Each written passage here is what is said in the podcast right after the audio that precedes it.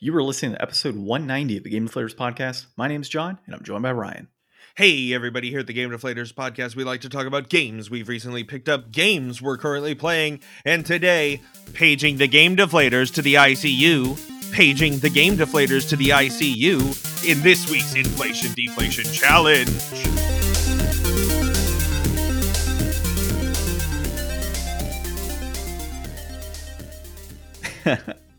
that was a good one, dude. Um, so we're going to be talking about Claire, the extended version of the game on the PS4. Uh, we happen to have it on PlayStation Plus. I, dude, every single time it's popped up, you know, like I, I open up my PlayStation Plus library to see what I have. I always see it. I'm like, that looks super cool, but there's those games that are in there that it's like I think there's like 99 Vidas or something is like the first one that always pops up and it's like I have no idea what this is. I'm never going to play it. But you I- know like I I actually re-got PS Plus just so that we could play this for this week and dude, I don't even want to download Naruto Shippuden Ninja Storm 5 and Nickelodeon All-Stars Battle Brawl. And I already own God of War, so I'm not paying for premium.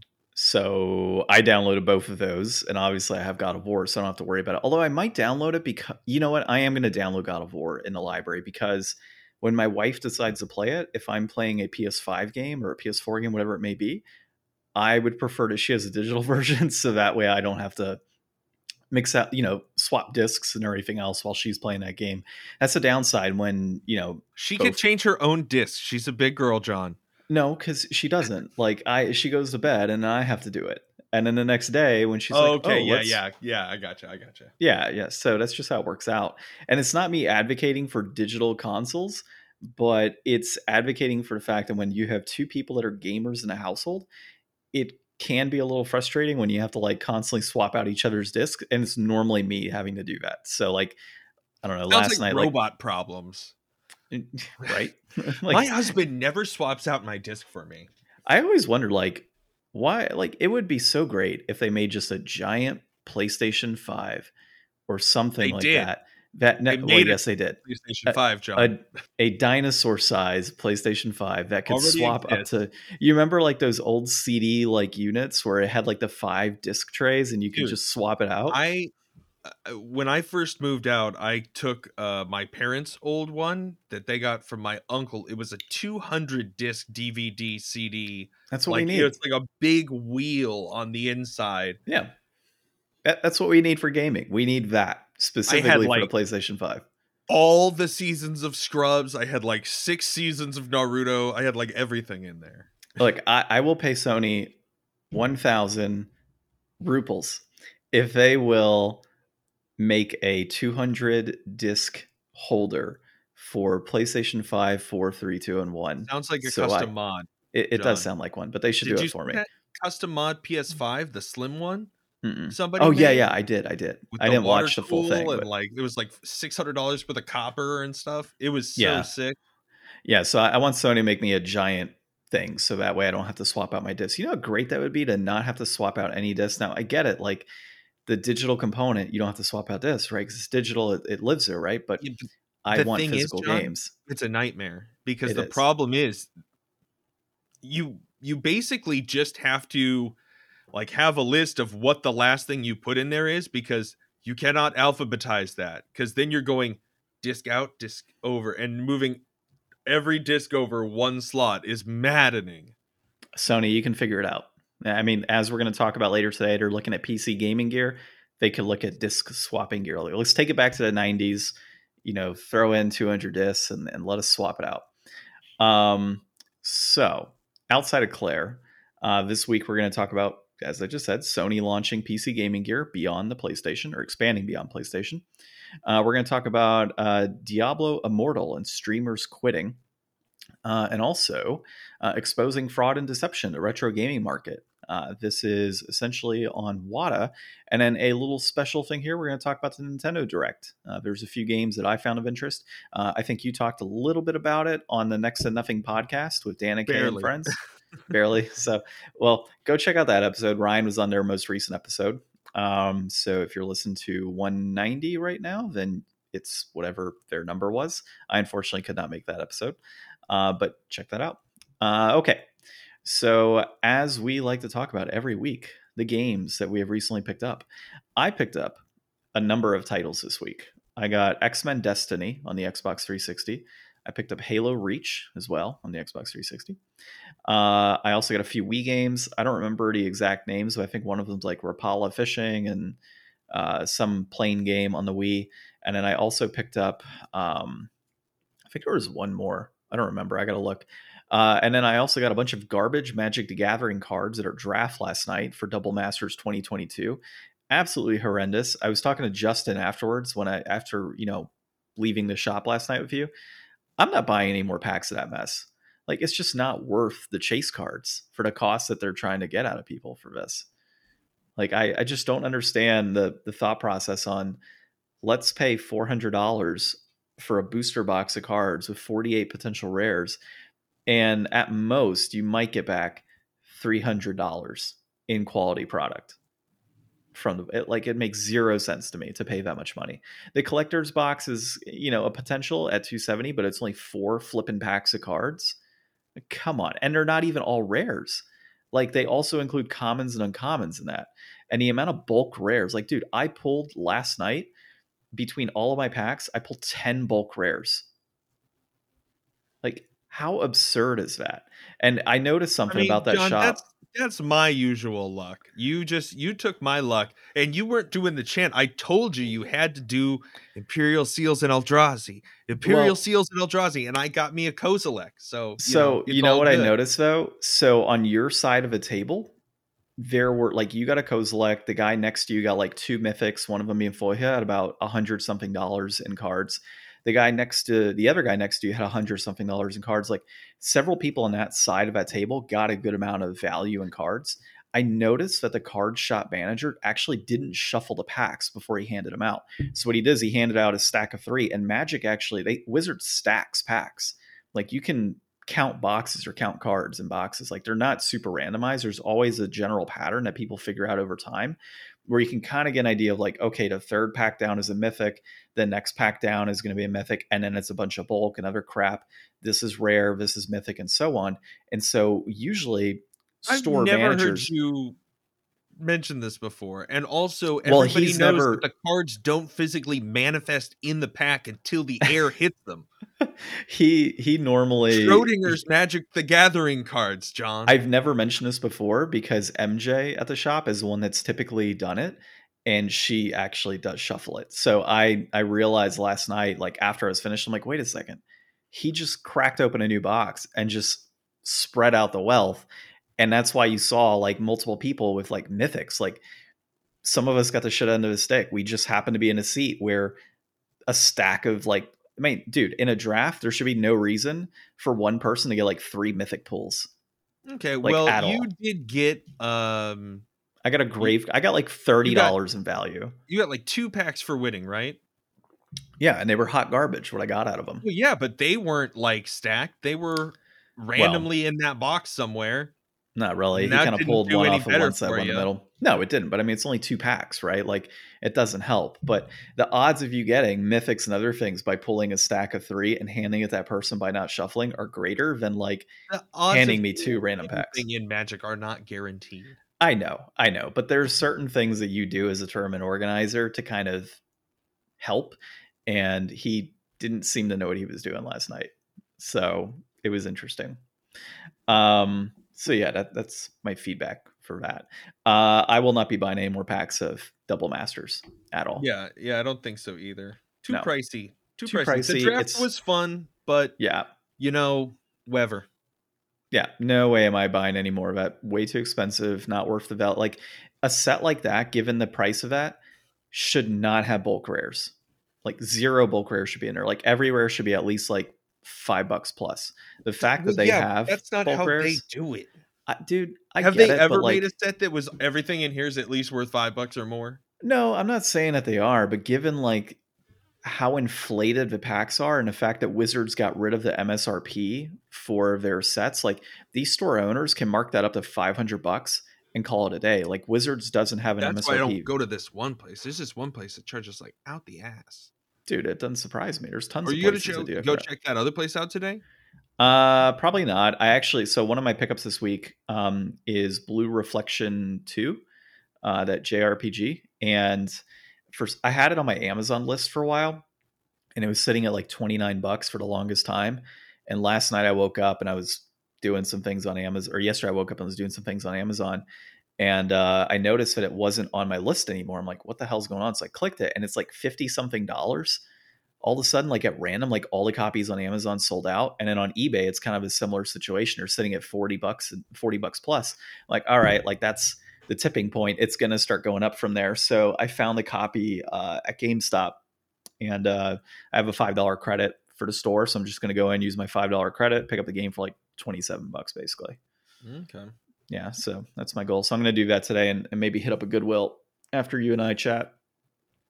So, okay, and then as far as currently playing, I'm still playing Elden Ring. Um, How far are you, John? So I'm trying to Elden Ring update. Elden Ring updates. Uh, so who did I beat? So I beat the Queen last time. I think I talked about that. I continued progressing through. Got to like the vi- close to the very tippy top of the map, um, where you go into this like castle area that has a bunch of hands. Yeah, that's I the went in place there. that I told you I went before I did Renala. Yeah, so I went there, defeated the boss after I don't know three or four tries. Um, I still can't summon anybody, so it's whatever at this point. So I've just kind of been soloing boss battles, which kind of sucks, but is kind of fun at the same time. So I beat that. I beat another one of the catacombs, the one that has um, uh, a bunch of skeletons and sorcerers inside of it, and then it's one of the shadow creatures at the end for the boss, but it has like so it's like a shadow creature and then multiple skeletons that are also attacking you at the same time. So I beat that one. And then I beat one of the bosses, which was so weird. It was like this big enemy, right? And then there was a slug in an opposite side of the room that was invisible, and you had to find the slug, hit it a few times, and it transformed to some other location, hit it a few times, and so on. So I beat that one. Uh were there any other big bosses I beat? I battled a dragon after the hand area. Um but it I took it down like half life and then it disappeared. So I don't know if it goes somewhere Oh else. Oh yeah, yeah, that one. Yeah, so I actually did that on my first try. Uh, that Yeah. dragon. You you could go find and finish that one off. See, I like I ran into this one mother effing dragon that was like totally killed the hell out of me and I never went back and fought again. But it's like I don't have any arcane stat and I already had enough dragon hearts to get like all three of the dragon abilities I can't use anyway. So I'm like, why even bother fighting the dragons at this point? I mean, I do it just to have fun with it. Um, because it's another boss battle, you know. Well, yeah, but I kinda mean, like. I don't want to beat my head against it. Like there's not really like a gain other than just getting the souls. Like I'd rather just come back when I'm stronger later in the game. Yeah, and I mean, I take that approach with a lot of things as well. Um, Although at this certain- point I was probably a lot stronger. I need Yeah, to go so- back to that freaking game. Oh my god, I'm just looking at holy crap, there's hidden areas too apparently. Um yeah, so I'm looking at a map right now of Elden Ring and I'll tell you exactly location. You're in like at. North Ionia. Uh I think so, yeah. Oh my god, this map is flipping huge, dude. Yeah, There- you haven't even got you haven't gotten to the capital yet, right? I'm gonna show you no I haven't. I'm gonna show you this map. I'm gonna text it to you. And it, it basically has like all of the things that are in there of like bubble markers. Uh it's like map genie, but it's for Elden Ring. So I'm texting that to you now. Um, but yeah, I'm in like the the northwest area of the map basically um Yeah. right now. And then I'm just kind of traveling around, messing around with that. And um I'll probably go to what is it, Chaldea, I think is the next big area. But I'm actually in um Caelid? Caelid, yeah, and I'm in uh, Lake Lumeria, I think is what it's called. So I'm in that area right now, messing around in there. So I'm going to go to whatever castles in that section and and try and beat that out.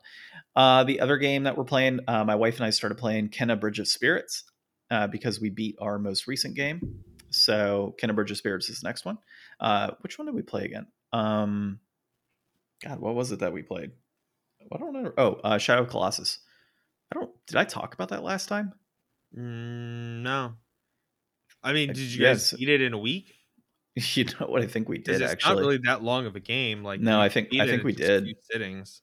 Yeah, well, no, you know what it was is I went out to Vegas and then I came back and I just I hadn't talked about it, but so it was one of the it was one of those weird things where like I started it after the podcast, went to Vegas, didn't think to talk about it last time, and then we beat it this past week. So we uh, played Shadow of the Colossus on the PS4.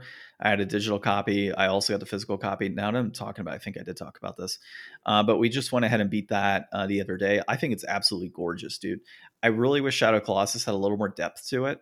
Uh, the story is okay on that game, and it's obviously a prequel for Ico, uh, which is great. Um, so it really does show like, you know, the start of the um, the cursed, you know, horn child basically, and um, yeah, I mean, I I love that series in general, and or that franchise, I guess I could say. And so my wife is, you know, she she was interested, like she liked the game in general. She thought it was a little clunky on the controls, which I would agree um, when you look at that game, like it's beautiful and everything, but it the camera angles are flipping terrible half the time. The controls are quite difficult. The puzzles are fine, but like it's it's kind of the same thing like that I played on PS2. It's just a lot more pretty. And um, I just wish there was more depth to it. Like at the end of the day, it is not my favorite out of all of those games, the three games that came out with Last Guardian, Ico, and Shadow Colossus. Uh, I would say Shadow Colossus probably ranks at the bottom of those three uh, because it's just not, you know, it's this, it's repetitive. You go out, you find a Colossus, you beat it, you come back, there's story and so on. And the story kind of evolves during the gameplay, but not really. Uh, so that's one of the downsides. So beautiful game. It's kind of a, like an experiential thing. Yeah, like beautiful game. It's definitely worth playing, but I don't know. I think it goes for like 25 bucks right now on PS4. I don't think it's worth 25 bucks anymore. Oh, shut up, John. It's definitely no. worth twenty five dollars. No, it really yeah. isn't, dude. Like, dude, you and you know what? I mean, look, if you can get it for ten or fifteen bucks, great. But I just don't think it's worth that. I mean, there's so the many other ways to play it. PS2 version isn't worth it, but like the HD remake is definitely worth twenty five dollars. I guess I'm anyway, not a huge fan. Shout outs to Ruby Heart who opened SGDQ this week with a uh, boss rush randomized uh, run of Shadow of the Colossus in 47 oh. minutes and 29 seconds. Yeah, you have to play a lot of Shadow Colossus to do that. There's some boss battles that I'm like, you have to get perfect. Like the final boss battle, uh, it's funny because the camera angles are the hard part of that battle. Yeah. It's it's not the actual boss. The boss is super easy to get past. It's all the terrible camera angles and trying to like hit your marks um, or really hit your ledges the right way. Uh, so the other thing, uh, you know, obviously I just mentioned Kena Bridge of Spirits. We started playing that, dude. So this was a game that when it was first announced, I told you I was going to play this game and I yeah. wanted to play it. So I ended up. It was like forty dollars, I think, still for PS5 version. I said, "Screw it, let me buy it. I've been wanting to play it anyways." Absolutely beautiful game. It is one of my favorite games that I played this year. Um, it's it's and almost you're not like even playing, done. No, dude. I'm I'm like, God, how far do we get in it? We're not that far. We're only in like the first area right now. Does it's so big. Does it have that like launch title feeling? I not really. I mean, well, maybe. I don't know. I don't know what you mean by that. Like that launch. Well, like feeling. it looks like it looks like Knack and Kameo. Like it's got that extra little like thing to it that it's like, oh yeah, this is definitely like an early life cycle of a console. I gotcha. Yes and no. So I think like not really. I mean, I can tell that it's a PS4, PS5 game, like I guess if that's what you're saying. But I'm also not really able to tell the difference too much between PS4 and PS5 right now. Um, I don't think I think we're too early in the life cycle to have hit like top notch, like high end graphics. Like I'm playing on a 4K TV, so it's not like I'm getting like an 8K experience, for example but I'm playing this game in particular. I don't have it on performance mode. I actually have it on the graphics mode. So I'm playing 30 frames per second to get the 4K graphics. Maybe if I get it at 60 frames per second, I'll see a major difference. I'm not sure. I guess I could try that and see how it looks. But it's almost like playing Horizon mixed with Pixar. Yeah. Which I absolutely love. You know, I just got the bow with my wife the other day and we're starting to use that. It has a haptic feedback on the triggers um, or not have to feed, but you know, to trigger um, resistance essentially. And so you can kind of feel like as you're putting the bow back, which is pretty cool. Uh, it's got all these cutesy little creatures. I forget the names offhand. You know, I don't remember that crap.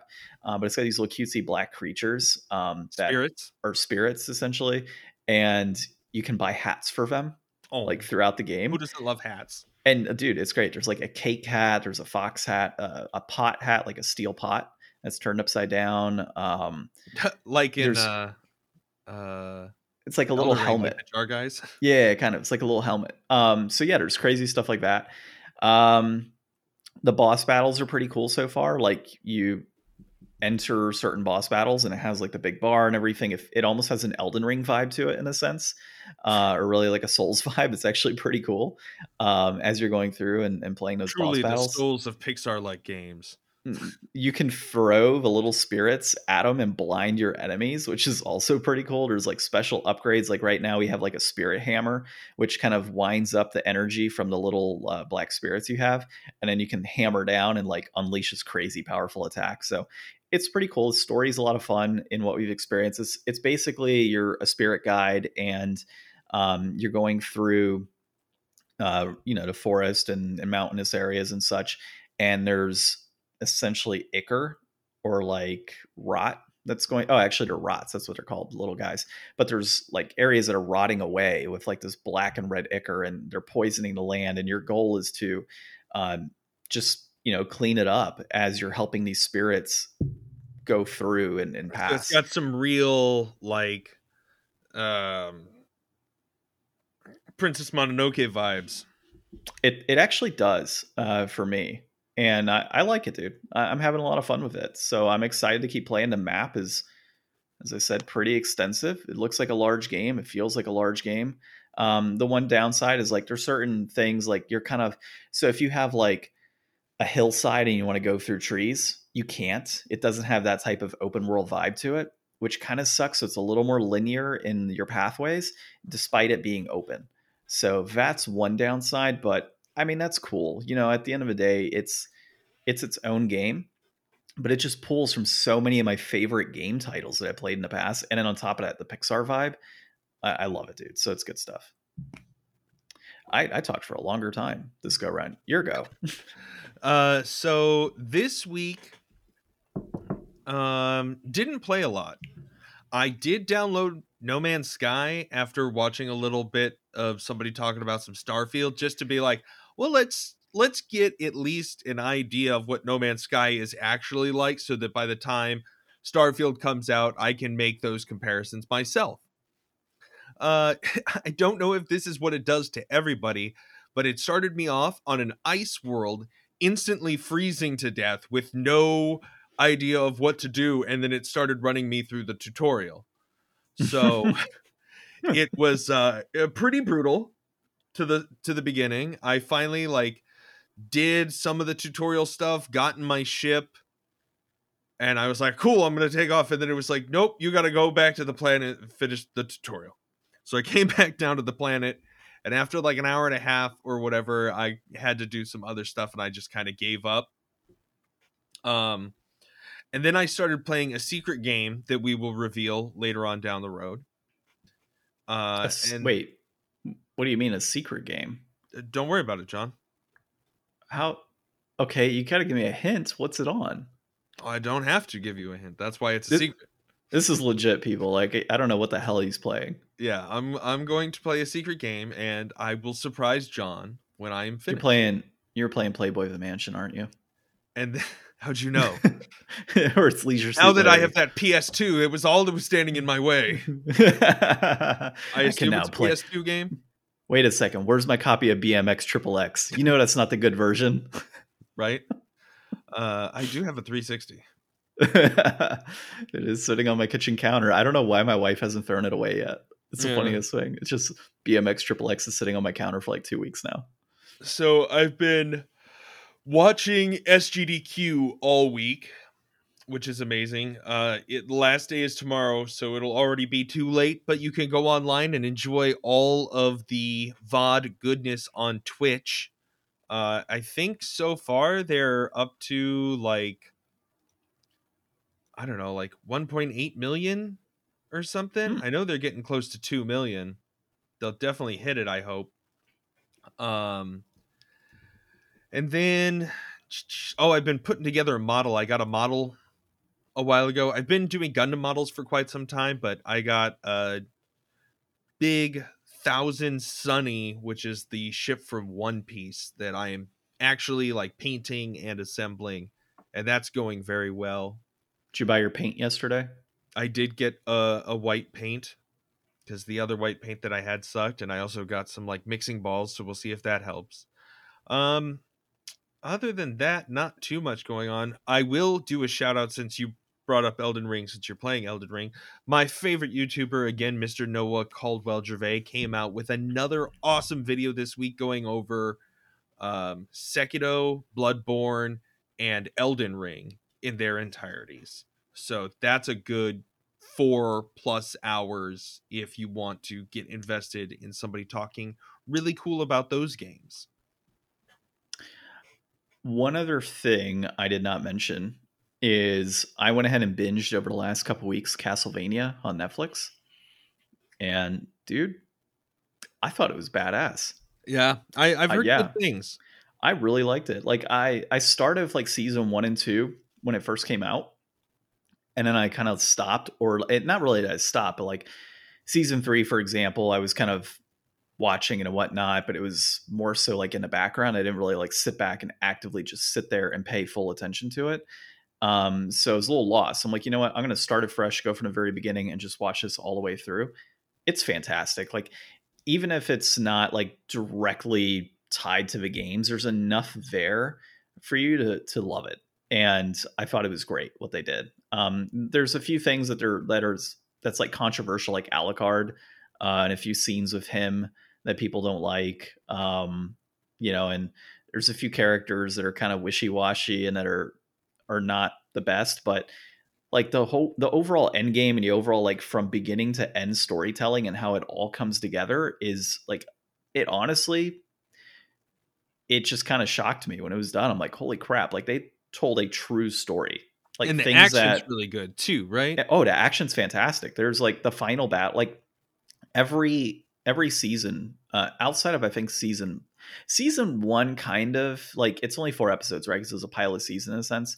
Like the fight with, and I'll spoil this one, the fight with Alucard and um and Trevor Belmont, like that specific fight isn't like super crazy and in depth, but season two, three, and four have like final battles that are absolutely bonkers. And dude, I love them. Like I was just totally, I just couldn't stop looking at the TV when those were happening, or in some instances, my phone.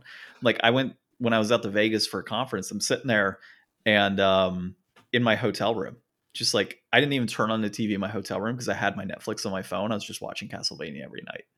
Um, so on a scale of the Mario Brothers movie to Sonic 2, which I consider peak video game movie, uh where, well, Mario Bros. which, this? Which Mario? Oh, you're saying the original Mario Bros. movie, the live yeah, action? not not the one that's out, not out yet. I would put it at Sonic 2. You think this is like a top tier video game oh, yeah. adapted to another medium? Oh, yeah, yeah, for sure. Like I loved it, dude. When uh, are you gonna binge uh, Halo? Never. Never. Unless there's like a gun to my head, I'm not binging Halo. so I have zero intention of that. I, I might, who knows? I might down the road. Um, but yeah, I liked Castlevania. You should, if you haven't watched it, go check it out. It's fantastic. Um, go into it with a, you know, a fresh set of eyes. Don't look at it from a I'm looking for a direct video game adaptation type of thing because you're always going to be disappointed no matter what when you look at that. Kind of like Sonic.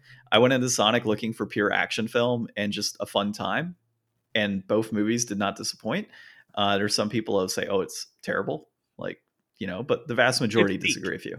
Yeah, you should te- check out Castlevania. It's good stuff. Like I like, and I really hope Netflix dives into more video game stuff like this. I know they have League of Legends as well. I haven't started on that one. I'm not a League of Legends fan, but it seems like something I might be interested in watching. Um, you know, and dude, this is actually like one of the first animated series that I've like dedicated full blown time to to watch with Castlevania, and it did not disappoint. Nice. Yeah. All right. Before we get into uh, what we're talking about this week, you can find this episode on your podcast app that you're listening to right now, as well as other podcast applications out there. You can find us on thegamedeflators.com and you can interact with us on social media uh, via at Game Deflators on Twitter and at The Game Deflators on Instagram and Facebook. And of course, leave us comments, leave us five star reviews. We like that type of stuff and subscribe. Okay our first thing here is Sony is launching PC gaming gear expanding beyond PlayStation. This is from japantoday.com. Yeah, I didn't see like a byline on there. So yeah, which is whoever actually wrote this, thank you, I guess. Yeah. So basically, Sony is opening up its new InZone brand, uh, which will be going out to PC gamers, so specifically like PC peripherals. Um, PC monitors, all these crazy things specifically for gaming. And the idea behind this is to kind of help put the Sony brand on the mind of PC players with the hope that they will eventually move over to the PlayStation 5 or PlayStation 6, whatever is out at that point in time. They're hoping to see, uh, I guess, an increase of like 50% or something of PlayStation users um, moving forward in like 2025, I think was the estimate that I read. I like this move a lot. I think it's a necessary move for Sony. Uh, you know, having InZone, while it's technically like a new brand in a sense, it's not going out as just InZone. It's going out as Sony InZone. And so you've got Sony InZone headsets, Sony InZone, you know, monitors. It's no different than like Sony Bravia or Sony Ericsson or Sony PlayStation. So I, I think, think, that's Sony Ericsson's dead, man. It, well, no difference. Like it's the same deal in a sense. Like it's just a, the name recognition, right? So you've got the Sony name tagged on there for the brand recognition, and you know that they build quality products. And then you've got these monitors. Now I think the monitors start at like eight hundred bucks, which is a little pricey uh, for one of those monitors. I didn't look at the headsets, um, but look, if they can put out a quality product for PC gamers and show PC gamers that they've got good stuff mm. and can build that level of trust with exclusively PC gamers and shift them over with placed formerly PlayStation exclusive titles that are now on PC and bring them over to play those things first on PlayStation 5 or 6, whatever comes down the road. I think that's the right move. I think that it's a very good move. They are late to the game when you consider Microsoft is already very heavily involved from you know a cloud gaming standpoint is already like on every pc in the market like uh, or not every pc in the market because you do have you know apple and such but i think it's the right move. I think they are late but it's not bad to dive into this. The, the biggest downside is that it's a very crowded market so there is a lot of catching up to do but they do have the sony brand okay. right? So i think that's the right move this what is dumb. your thoughts? You think it's dumb? This is dumb. You know why? Hmm. Sony makes headphones for the PlayStation 5. Mm-hmm. And Sony makes just Sony brand headphones. These are going to now be another Sony brand headphone that is going to be like in the PC aisle. Guess what, people? You could use any headphone on just about anything. Like having these different separations is just mind baffling to me that they're going to be like, here's a different Sony headphone so that we're also competing with ourselves amongst everybody else. Also, John, what kind of headphones do you have on? These right now? Yeah.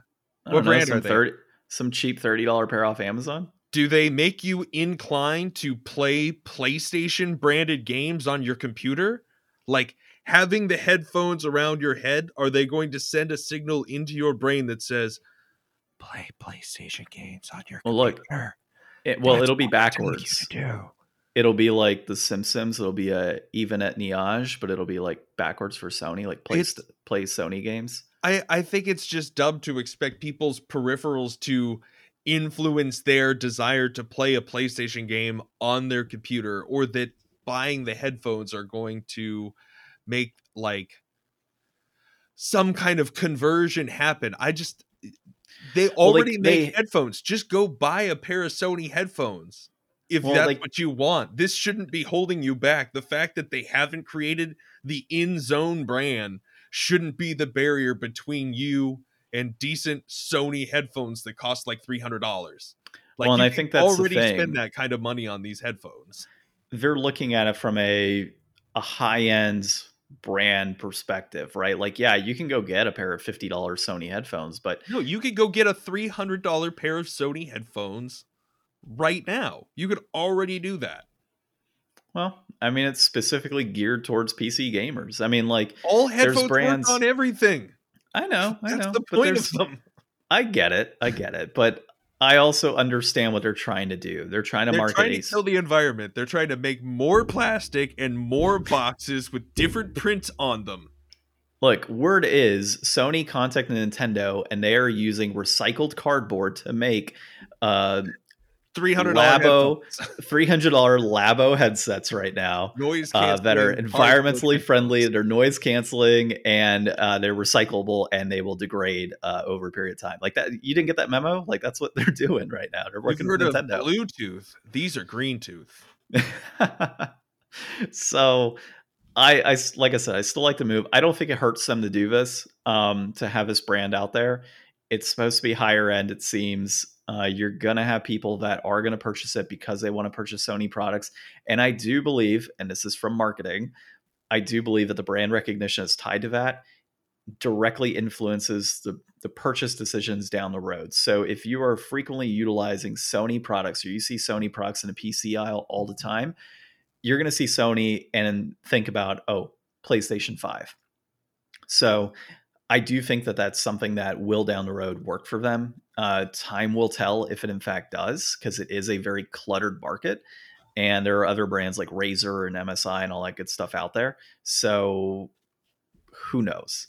We'll see. But I, I think it's a right move and it's a necessary move. They have to do this. They're not in the PC market heavily, and they need to be, uh, given where things are going, especially when you look Dude, at they cloud need to gaming. get they need to work on getting their cloud gaming to work on their own TVs to compete with Microsoft teaming up with Samsung. That's what they need to do. They need to not worry about making headphones right now. I could see them totally like working with like LG and then obviously their own They TVs. already have their own TV brand. No, I know, I know, but like We're gonna make new with L- Sony InZone TVs sponsored by LG. Well, no, I mean like putting cloud gaming on an LG TV, like what Microsoft's doing with Samsung, like partner with LG, because I'm pretty sure LG is a Korean company as well, which is a direct competitor to. It's obviously a direct competitor to Samsung because it's you know TVs, but you know I think from a, a country standpoint, that would be something that they would do. Um, and LG would be obviously the perfect partner for that, and then of course their own TV brands having it would also be a good thing. So, uh, but let us know in the comments what you think about this, and if you think that uh, this is a good move for Sony or a bad Dumb. move. All right, next thing uh, is Diablo Immortal, and streamers quitting as the exodus continues. This is Ken Also. Allsop, PC Games, and so, dude, I don't like. I know Diablo Immortal's like the mobile game and everything, and Some Hashtag guys- Diablo immoral. And more. Some guy spent like what one hundred fifty thousand dollars or fifteen thousand dollars or some shit Yeah. to like boost up his character with all the crazy stats, and then he ended up quitting like a week later. So, yeah, you know, I I don't know enough about the game other than everybody wants a new Diablo and not Diablo Mobile, uh, Yeah. and so that kind of angered people from the start. And I guess from what I've heard, uh, is that the game just isn't very good, and probably contains a shit ton of microtransactions. Yeah, so the issue is just that as you progress through the game, like it's a loot game and they they monetize the loot. Like you can't monetize the loot. That'd be like that'd be like making a Mario game where like, you know, you only get a 100 jumps a day. And then after that, you got to just figure it out. Like maybe you could get through the level, but you might have to make 20 minutes to jump on the next platform. Like So, it's that same make you- kind of thing. did it make you purchase the loot like So with whatever coins just- and stuff you might gather? you just hit a wall to where it's like in order to get your loot level up, you need these special items and you can grind for a million years for those or you could pay thousands of dollars to get them. Like literally people aren't like people aren't going online and being like, "Oh, I spent like $50,000 and I made like a thousand awesome characters. No, they're spending like thousands of dollars on one character just to get them to like max level. Like it's not one of those things where some people are just getting unlucky. Like nobody's going online and doing like, oh yeah, I spent like fifty dollars and I'm like the best. You know, it, it takes more than that. So they're really digging deep here. I mean, this uh, site Maxroll, I, I looked into a, a little bit.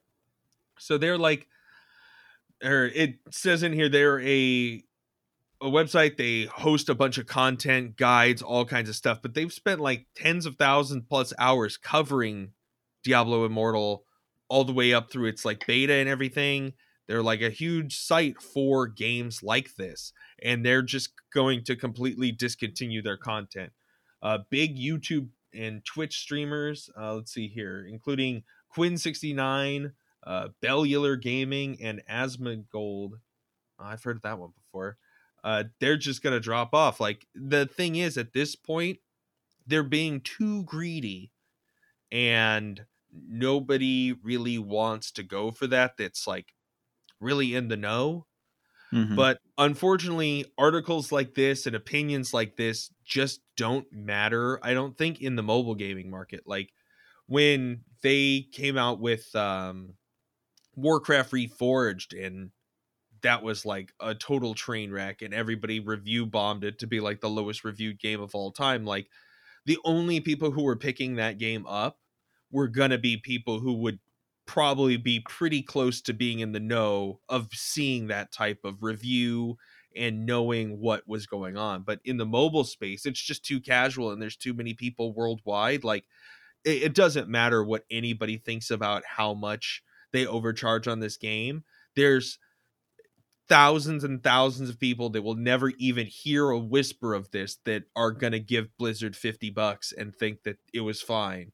You know, it's just going to yeah. happen. It's going to get completely out of hand. It's going to go down as a gold star rather than like being like a last big black eye for Kotick before the merger happens. You know, I kind of have the opposite thought on that. I think that things like YouTubers, which have a heavy influence in the gaming space for things like this, leaving is going to speak a lot of volume. And you know, we we've seen early demise of titles in the past, like Anthem and uh, Battlefield and such, and even in the very beginning, No Man's Sky had its issues that we talked about and obviously over time they worked on those things and it became a better game but i know it's a little different because there's no paywall tied to those things but i think the paywall actually hurts it more and can lead to an earlier demise because you're going to have people that just can't afford that and they're going to get bored and they're not going to want to move forward. Yeah they might throw like 20 30 bucks at it but after a while they're going to be like you know what? I probably shouldn't put any more towards this or i'm just losing interest because of these paywalls that continually come up so i do think YouTubers and other people leaving in droves is going to help drive this game down. Plus, a combination of folks just kind of, you know, stopping and losing interest. I can see this one actually failing and being a black eye for him. Well, the um, one thing that really, like, if you think about it, how far they pushed the line here, they have so much room to walk it back to, like, they could walk it back to egregious and then they could still walk it further back to reasonable. Like they have a lot of room to backtrack on this and make themselves look like they're doing the community a favor and hoping people just, you know, in 2 years down the road are only paying an arm instead of an arm and a leg. yeah, I, I'm not a fan of paywall based games like this. I never have been. And obviously, I've advocated against it on our podcast for a number of years now. Um, I just this is something I can't get into. Like I, I just can't, and a you lot of people get this game in those countries where like loot boxes and stuff are illegal. I mean, that's a part of it, right? Like, so in those countries that that type of stuff is illegal, and not allowed, they can't release it there. So you're limited to how many countries you can put the game in. And if you have heavy influencers that, you know, are saying, hey, we're out, like this sucks, like this is not worth it, not worth the time. And I mean, look, there was a guy that spent 15K to max out his character, and even he quit. Like he was financially no, that, invested that in was just to get one max rank legendary yeah. gem. That and wasn't a like, maxed out character. But and he was like, screw this. Like, I'm not moving forward with this. So, I mean, when you have people like that that are dumping that much money and still being like, screw this game, probably not worth playing, you know? And I think that type of stuff is really going to to help drive it down to where it's gonna be nothing. You know, it's it's not going to get played. It's not going to have a ton of support. And, you know, obviously, as uh, less and less players play, the developer is less and less likely to put in more updates and more content. And it just kind of spirals down from there. So, yeah, I think this will be a flop over time. I don't think it'll be a critical success. We'll see. Yeah, we'll we'll see how it goes. Like check back next year. We'll see how, what happens. All right, next thing, which is I guess my favorite topic, because we've talked about this several times now in the last year, is uh, exposing fraud and deception in the retro video games market. Uh, this is by Karl Jobst. Uh, it is a YouTube video, so uh, check out the YouTube video. We'll have the link. Uh, it probably won't populate in multiple podcast locations, so if you check out our website, the link will be live there. And I think Podbean as well. If you go to like our gamedeflators.podbean.com, it'll yeah. pop up on there as well. But certain podcast apps just doesn't transfer. But definitely check that out. Stuff. He's got yeah. he makes great content, but he uh he originally posted this first video uh last August. We talked about it where he exposed like kind of the collusion that was going on between Wata Games and uh, the Heritage Auction House, and you know, it seemed like some hinky stuff was going on behind the scenes. They were pretty close. There was like, you know, some evidence that they were pumping the market by buying and selling games to themselves and each other, and you know, just really trying to get it up. Like when you started seeing like Mario going for like a million dollars and people losing their minds, like it just doesn't make any sense. So, uh, Karl did a bunch of research on this, made a super great video exposing all of this. Uh, other people followed up with more content, and this is kind of the follow up to that sometime later. Uh, a lawyer in California uh, who's been like a long time video game collector uh, and some other people at his firm, like he took that video and used it basically to get the people behind him, and now they're starting a class action suit against Wata uh, for everything that happened, and the resulting, um, you know, other kind of schemes or frauds or or things that have kind of come out since then are, you know, ramifications of what they did. So by inflating that market, you know, tons of people like John talked about getting a game rated, but obviously not through Wata, but other people hearing about this, they're like, "Oh, I'll send my game in." And now it's like months and months or year plus wait list to even get your game rated, which, you know, what is that game rating really worth at this point either? So, lots of people are are very mad and uh, a lawsuit's happening and it'd be great to see you know them get their comeuppance for this but you know fingers crossed yeah uh you know i think the big thing for me like I, I really like this overall like how it's played out and the lawsuit that's coming through but um the vhs grading i yeah, think was the big thing for too. me and you know i i actually know a few vhs collectors and I think it's the oddest thing just because there's so many movies that have been you know digitized or put into uh, DVD format, Blu-ray format, and everything else. But there's collectors out there that collect specifically VHS titles that were never put on those other forms of media. So it makes sense in certain aspects to have that. But like they referenced, yeah, and they and, which is pretty cool. Like the one of the guys I follow, he um it's a Scott Tepperman actually, and I've I've known him for a bit. Uh, he actually has like a full blown like blockbuster basically in his house, and he has like old TVs and VHS sets and stuff. And the guy like watches older horror films. Like he's he was on Ghost Hunters and everything else. So like that's what he does. And so he goes out and collects VHS tapes. And uh, I don't think he has anything graded that I've seen, but his whole setup is pretty badass actually like it, it looks really cool like it's definitely a throwback for sure.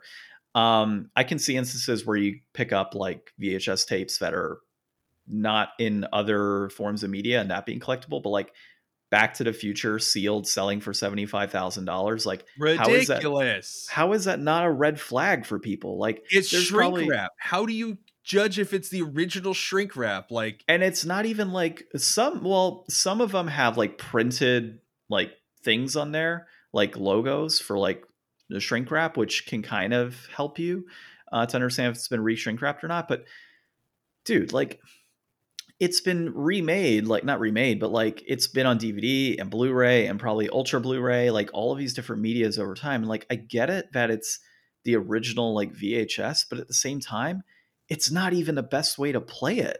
Like I can understand with Super Nintendo and Nintendo, I could pop those in, upscale them, whatever I want to do, and it's going to look good.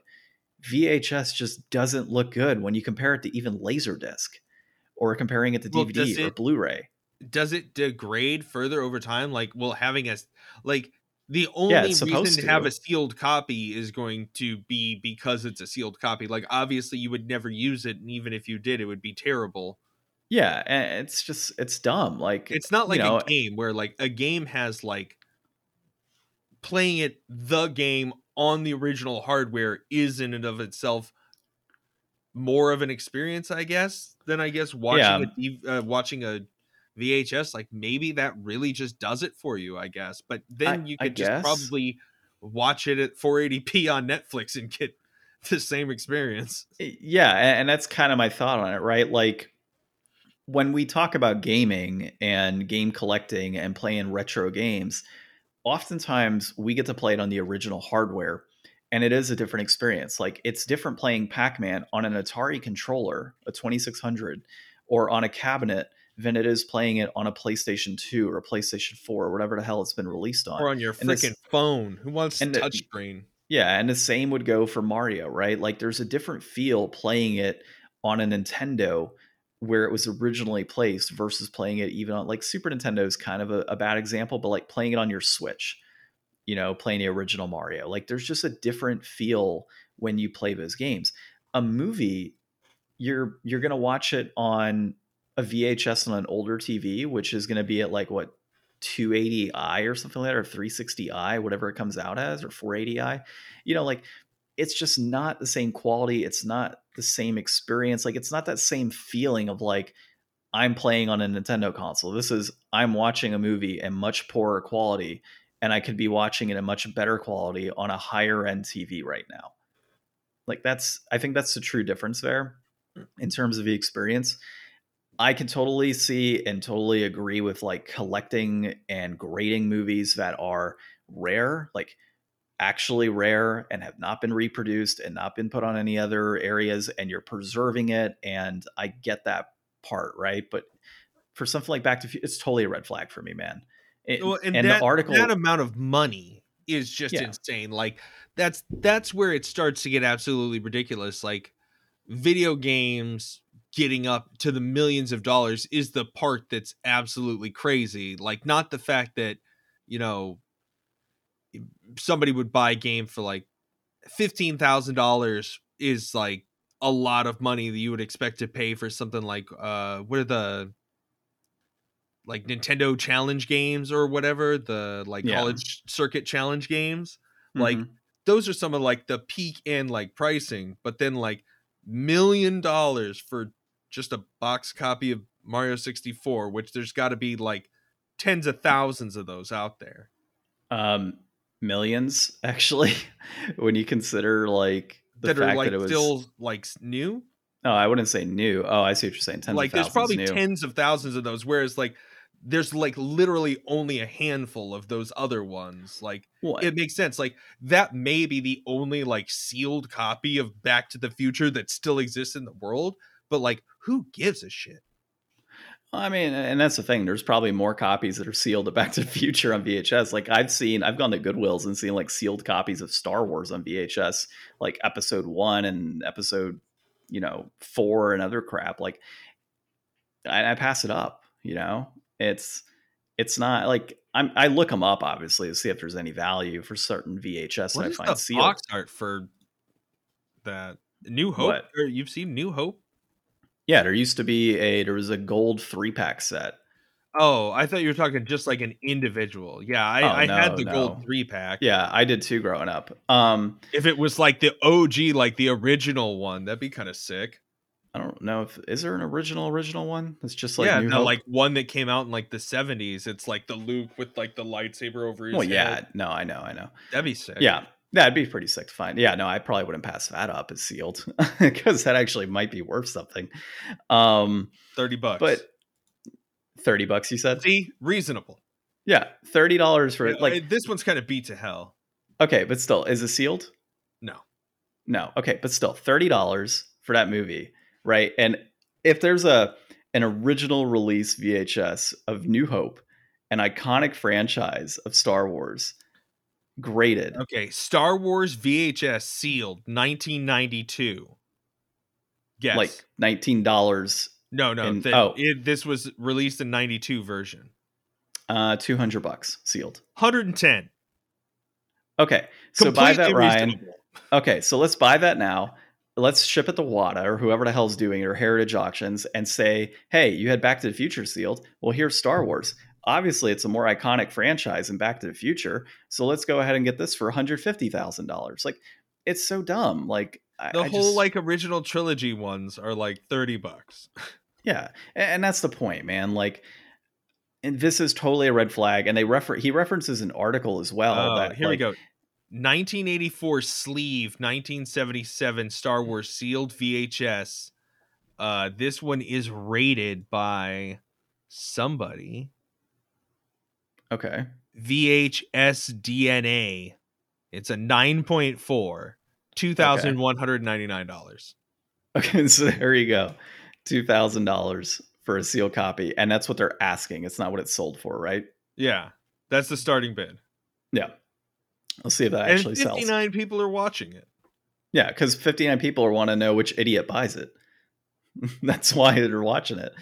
Um, yeah, Uh, look. So he also referenced an article, and why I said red flag is he references an article of where it says your video games could be worth millions of dollars, and there's a similar article. It just came out that says your VHS tapes could be worth millions of dollars. Yeah. It's a pump and dump scheme, dude, to get people to like buy a crap ton of con- like VHS, get them graded, and see them get devalued immediately because the market's flooded with them.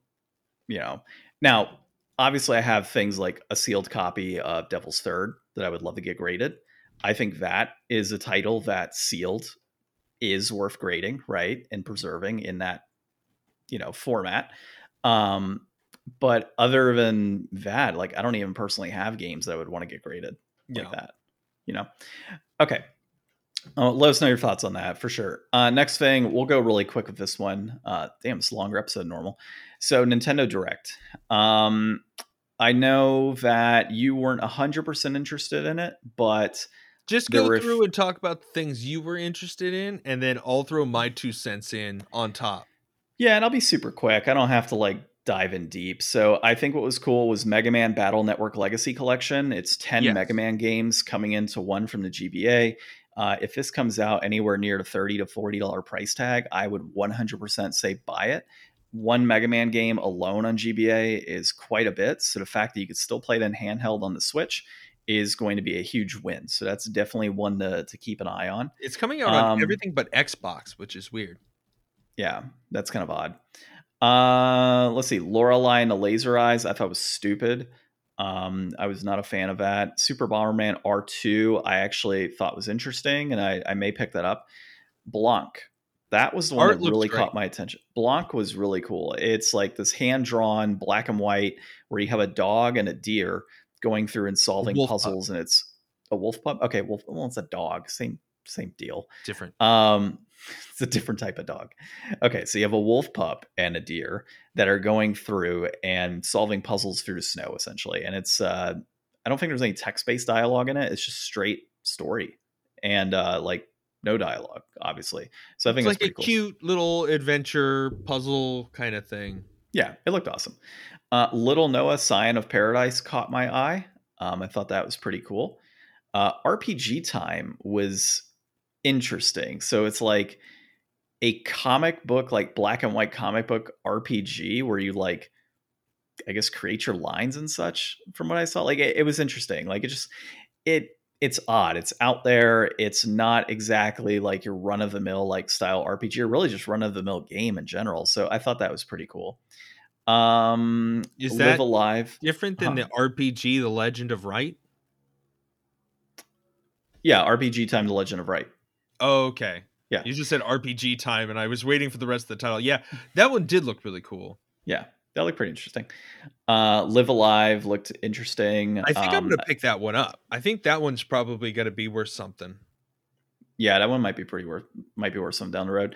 Uh Doraemon, Story of Seasons, Friends of the Great Kingdom. Isn't that based off an anime? So Doraemon is like Japan's like Mickey Mouse. I mean, not really, but like he's huge there. Like he's a giant icon there. And I don't think I've ever seen a Doraemon like game here. And it makes me wonder like if Doraemon is like catching on here. Like maybe it's on like Netflix for kids here or something now. Maybe, I don't know. I don't keep up with that, but it looked interesting enough. Like it looked worth playing. It's like a little kind of Uh, like Harvest Moon kind of thing. Yeah, it had a Harvest Moon vibe going for it. Uh Dragon Quest Treasures look pretty good. It's a, a side game for the Dragon Quest series. So I mean they got lots of side games, but it's Dragon Quest, right? Um the other one was Harvestella, uh, which my wife is actually very interested in that game. So she saw something recently. She's like, I want to play this game Final so bad. Fantasy uh Animal Crossing or whatever. whatever it is, it looks badass. Like so, we're we're interested in that. We're actually probably going to play that one together. Uh, so that was cool, and that was it as far as what I liked. All right. Um, I said beyond that stuff, Mario and Rabbids Sparks of Hope. I mean, I never Dumb. played the first one. This one looks like it's got more like interesting mechanics going on, so that'll be cool. I'll loan you the first one, and then you can not be excited for the second one. How about Yeah. that?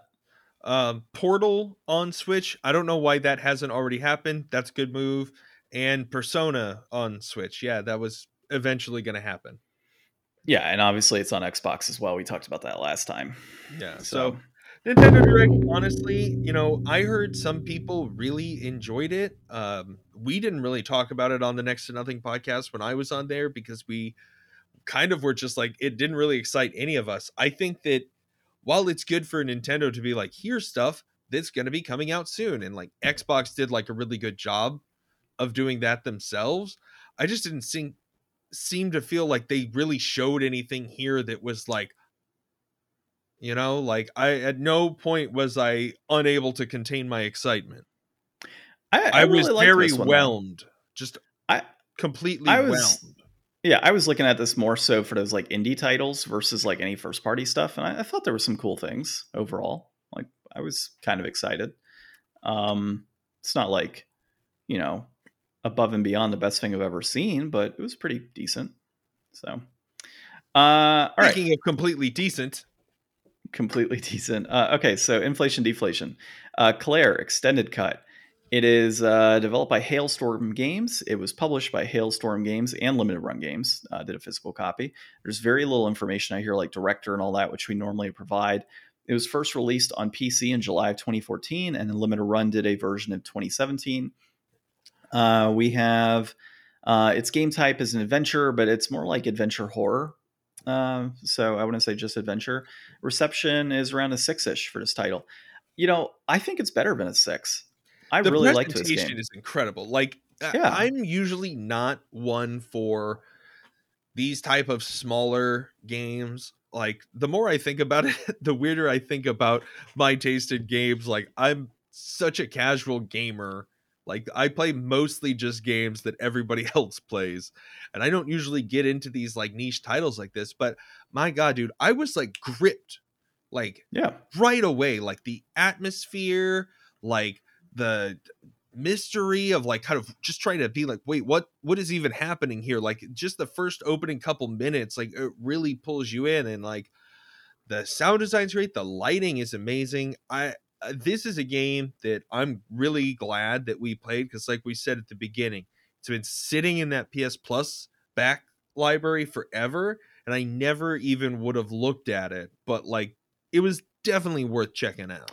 I'm gonna finish this one actually because it's only a three hour game, and I think I got through about 40 minutes or so roughly, and I went through a ton of crap actually. So I'm gonna end up playing this one again, um, or finishing it up. I think it's easily an eight. Like it's it's pretty much side scrolling Silent Hill is what it feels like to me. Yeah. Um, so your character that you're playing as, uh, it kind of starts out as a little girl in your room, and you have a decision to make on like, you hear a noise, it's like hide under the bed, unlock the door, walk away, call for your parents, whatever it is, right? I think I chose hide under the bed as my option, but you instantly like you go through a door and you walk through like various areas of this house that you're in looking for your parents and you're immediately transformed into like this room that's just like blood and gore and creatures and then you wake up as an adult next to your mom's bed in the hospital and you're like oh i'm going to go get a coffee and you start walking around looking for the coffee and there's i, would say the presentation is very nice and easy to follow um, from not only just the controls because it is side scrolling entering through rooms but the map was super helpful to like see yeah. okay here's what's been blocked here's what i can't go through here's what i can revisit here's my doors that are opening it like lays out all of the various areas that you've been to showcases where you are it's easy to put together where you are at first i was very confused but as soon as i got the handle on the map i was mm-hmm. like boom i know exactly how to get where i want to go well and like some of these games of horror you have like you know a flashlight if a flashlight runs out it runs out and you got to look for more batteries. Like it's the same situation here except you have a lighter as well that you can use for limited that never light. runs out of. That never runs out apparently. So unlimited lighter. Yeah unlimited lighter right? And i'm not going to burn my hand after 10 seconds of using it like which we all know that happen. fuel burns slower than batteries right I guess, right? So unlimited lighter. Um, maybe she has like a million and she's a, a chain smoker. Um, so that exp- that explains it. Her bag has it. But um, as you kind of progress, at some point you like the room transforms and you're like trapped basically uh, when you get your coffee and you get a dog. I don't know how far you got, Ryan, if you got the dog or not. Yeah, I got to like the second save point, so I made it like back over into the ICU area. Gotcha. So I got through to the pediatric ward and was kind of going through there, and I ended up coming across one of those like spirit creatures that you're fighting or ghosts. And it was like hide, and I hid, and I figured, oh, I'm good, and I got out, and the spirit killed me. So mm-hmm. that happened, and luckily it wasn't too far from the save point I was at, so it'll be easy to kind of go back, hide, let that go through, and then progress. Um, but yeah, I think it's pretty cool. Like it, it kind of it gives you that Silent Hill vibe because of all the transformations happening with the various rooms and things. Like you walk into certain rooms and it's just bloody and shaky and bangs happen. You walk out, you come back in, it's perfectly normal, right? So you have stuff like that. It has the Outlast vibe for it, like, oh shit, I gotta run because something's chasing me. Hide, let it pass, and then move forward to the next thing. So you have that survival aspect too. So I, I felt it was great. Uh, I did enjoy it. And um, you know, I noticed Ryan, you don't have uh, digital prices on here as we get into those brass tacks. You should probably oh pop those uh, up. Yeah, let me see. Yeah. Um, another kind of hidden hero, I guess, in this is the music that's tied to it and a lot of the sounds. Um, it does have a very creepy vibe. And, uh, you know, there were times as I was going through, I'm like, oh crap, like I don't want to go through this door because something's going to pop out it has that horror vibe to it and it, it does a very good job of presenting that. So you know overall super impressed. I think it should be an eight on here. Um, once you pop up the digital prices uh, we'll go through that. did you have any other comments on that? And i can just go over to like the the physical copies. Um no. So i think it was definitely worth checking out. I think that um it's really got like that kind of vita vibe like you know i feel like this definitely would belong like or feel right at home playing on the vita. Uh, well it is on the vita. Yeah i know limited run but that's the most expensive version. So i'll run through right now um claire is actually on a special promotion that ends on july 7th on steam. You can get it for 99 cents. Oh wow. and then on xbox and playstation it is 14.99 okay so the game itself is about oh, three oh, 99 hours in length. Is just for Claire the original. Oh, I got you. Not the Let extended. me see if I can find the extended. Okay. So the game right now is about three hours in length. Is about how long it takes folks to beat. Uh, a physical copy of this game, uh, complete in box on I think the PlayStation 4. You're looking at about thirty three dollars, peaking at about thirty five sixty two in February of this year. It's trending down. It looks like.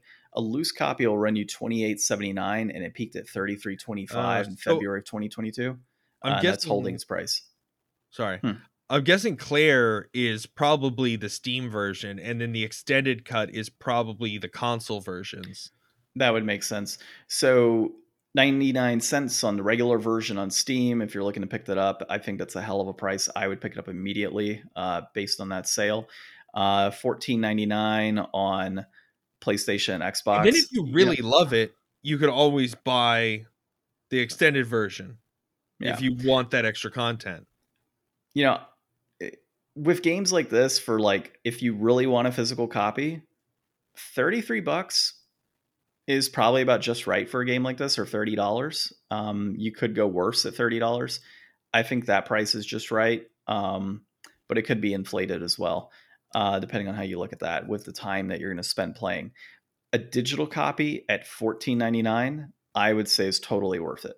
I, I think that's the right price digitally. Obviously, uh, I would pick it up there. If you're looking for physical, obviously you're looking for physical, right? You understand it's going to be a higher price point from the get go. So that's why I say it's just right in uh, in that thirty three dollar price point. Yeah, and um, then I'll just throw in the Vita prices here real quick too. So Vita low or Vita is going for forty nine ninety seven for the complete inbox, and then about forty one for loose. That so, doesn't surprise me. Yeah, I mean it's definitely got that premium Vita tag price on it, but you know, yeah, if if it is like a collector's version because it's limited run, so it's always going to be that special little piece in your collection. Um, well, and that's why I think it's just right on the physical copy for PlayStation at 33. Yeah. So what do you what do you have it graded as? Oh man. I mean, for me, this is like seems like a cool title to have on PS Plus, but uh, I just I, I'll go with just right, just so that I'm not being contrarian. It seems a little pricey to me but it's a little right, pricey, but limited run. So it's a little pricey. Yeah, it's a little pricey on the physical copy. I get it, but from a collecting standpoint, if that's what you're looking to do and collect physically, I think 35 is fair for something like this. Now, if you really want to play it, I would recommend just going digital. Okay, so there's really only 2,500 copies, and that's even more of a reason to so get it for 35 for 2500 copies that seems like a a very decent price yes i would think so. Cool. So all right cool. So just right on that. Um so we should probably change that i will. on the bottom. Oh okay. I was going to now. All right well you know what? I think next week you can't i mentioned reach your keyboard from where you're sitting. I know you. Yeah i can. It's right here. Oh are you not See? at the end cap? No, I dude. Whenever we record virtually, I'm like directly in front of my screens. I just move my I move the mic so I'm like right in front of it. Yeah, it's it's easier for me because then I can actually like click around and all that. Yeah, um, you don't have to and, have it down in between your legs. Yeah, I usually so when Ryan comes over to record in person because uh, we alternate every other week just because it's just easier. I live further away now. So I usually have a wireless mouse and I'm like controlling it on my chair and it has to be in between my legs because it won't work anywhere else. Um, and then Ryan sits on an opposite side, so he can't even see the monitor. So that's why I'm actively always reading the article titles and all that good stuff. Um, so I'm thinking next week you're going to be here at my place. So why don't we play Devil's Third on the Wii U? I I actually before the Nintendo eShop was set to close, I downloaded the the version on the Wii U for digital so I could play it. Sounds good to me. Yeah. And then one other thing we might want to review, which will be a little abnormal, but we can do it down the road. Did I tell you what I got for on Steam recently? No. So I picked up it was uh basically a D&D dungeon creator to make maps for my TV setup now for D&D. Oh, cool. So I picked that up recently and I have um, a Oh no, I I found a thing a while ago that was like that, but very cool. Yeah. Oh, so I the cool thing on that, the cool thing on that creator is like I can put in like video and stuff. So if like somebody's already done a pre-created map, I can put in video and then add things to like layer on top of that. I can also make like net new dungeons on my own. I can pull like preset maps and whatnot that have been done and and modify them, add things like lighting and traps and all these other crazy things, and then control it on my side via laptop and connect it to TV. So as my players are going through like a fog of war situation, if they like go through a certain room, like traps will set off. Uh, I can have creatures pop out on screen, like tons of crazy stuff. Obviously, I like to use miniatures uh, for enemies, but there may be instances where I don't have like a spider mini, and it'd be great to have like a spider on screen that they can actively use. So It'll be pretty cool. I'm excited to try it out and, and start building dungeons. I'm probably going to do it with Strixhaven though, because uh, I do have somebody that's virtual in my campaign, and it's just going to be way too much to have two laptops running, one on the TV, one on, you know, for him, and then one for myself. Like I'm just not going to mess with that. So that's the current situation. Uh, but okay, I thought it was a fun episode. We'll uh, we'll see each other in person next week. But this has been episode 190 of the Game Deflators podcast. My name's John. I'm Ryan. And thanks for listening. 10 episodes to 200.